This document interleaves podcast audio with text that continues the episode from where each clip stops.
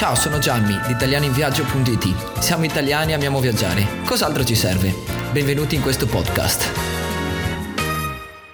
In questo quinto episodio vi racconto i miei sette consigli per essere un viaggiatore migliore.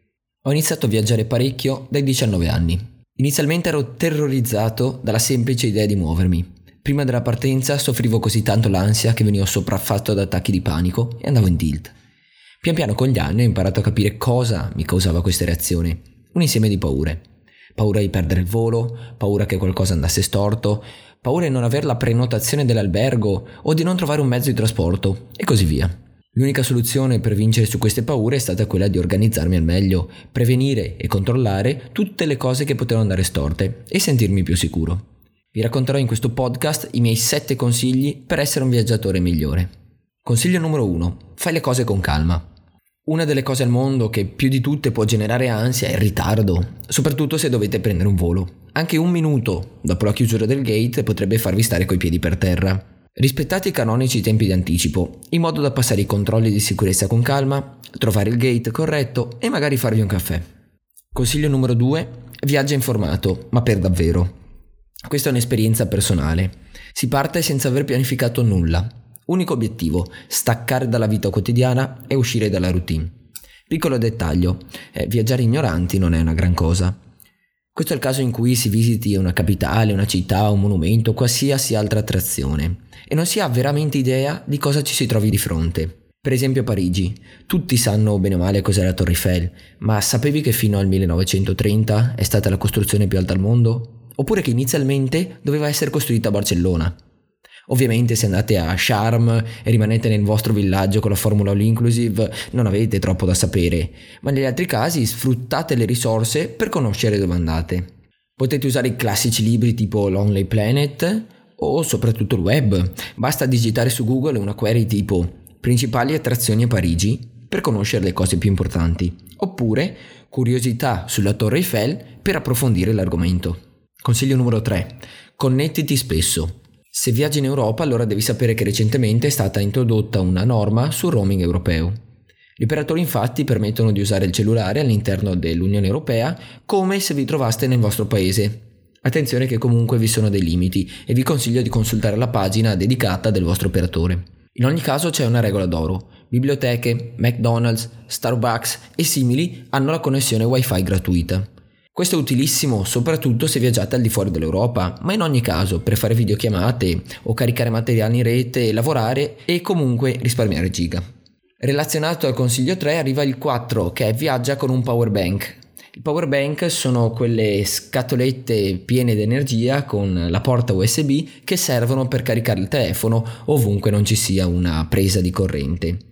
Siamo nello scenario in cui avete trovato una bella caffetteria con il wifi gratuito, prendete un bel mocaccino per ricaricare l'energia, tirate fuori il cell per leggere le mail o chiamare casa e scoprite che la batteria è quasi scarica.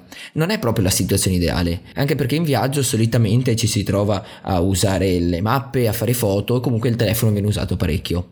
Questa situazione può essere facilmente ovviata con la spesa esigua nell'acquisto di un power bank.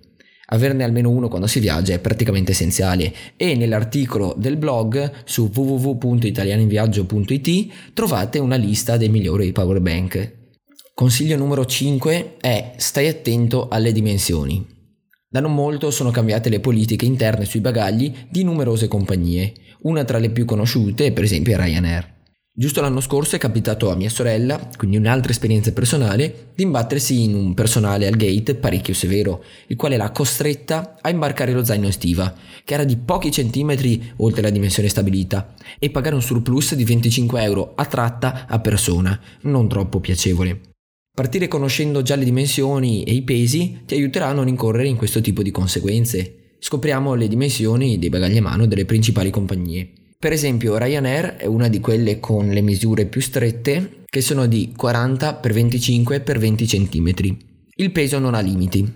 EasyJet è un po' più generosa perché è 56 x 45 x 25 cm e anche in questo caso il peso non conta.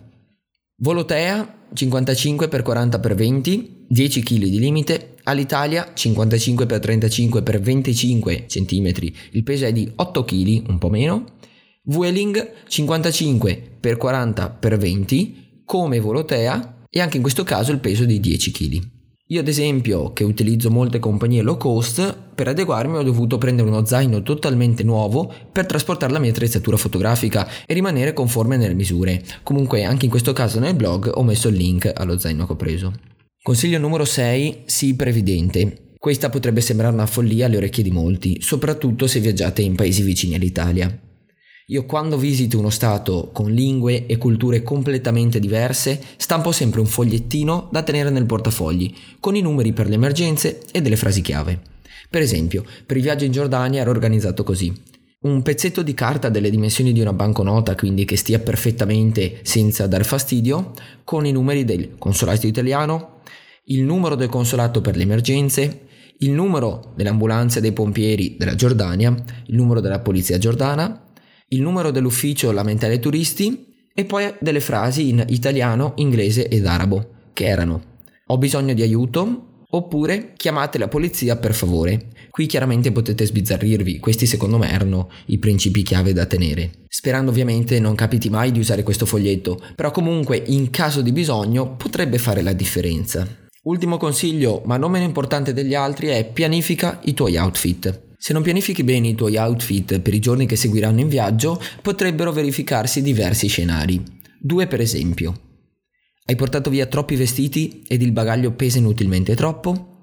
Hai portato via troppi pochi vestiti e devi ricorrere a qualche scamotage, come indossare più volte la stessa biancheria intima o doverla andare a comprare. Per evitare entrambe le situazioni, pianifica accuratamente come ti vestirai, giorno per giorno. Se avrai qualche cena, porta una camicia per esempio. Controlla bene il clima e le escursioni termiche che ci saranno alla destinazione. Porta via un pezzo in più per le cose essenziali come calzini, mutande e t-shirt. In questo modo non ti farai cogliere impreparato da qualsiasi imprevisto. Sperando che anche questo episodio vi sia piaciuto, vi invito a seguire il podcast, visitare il nostro blog su www.italianiviaggio.it e seguirci su YouTube sul canale Giulia Giammi. Ciao ragazzi, al prossimo episodio.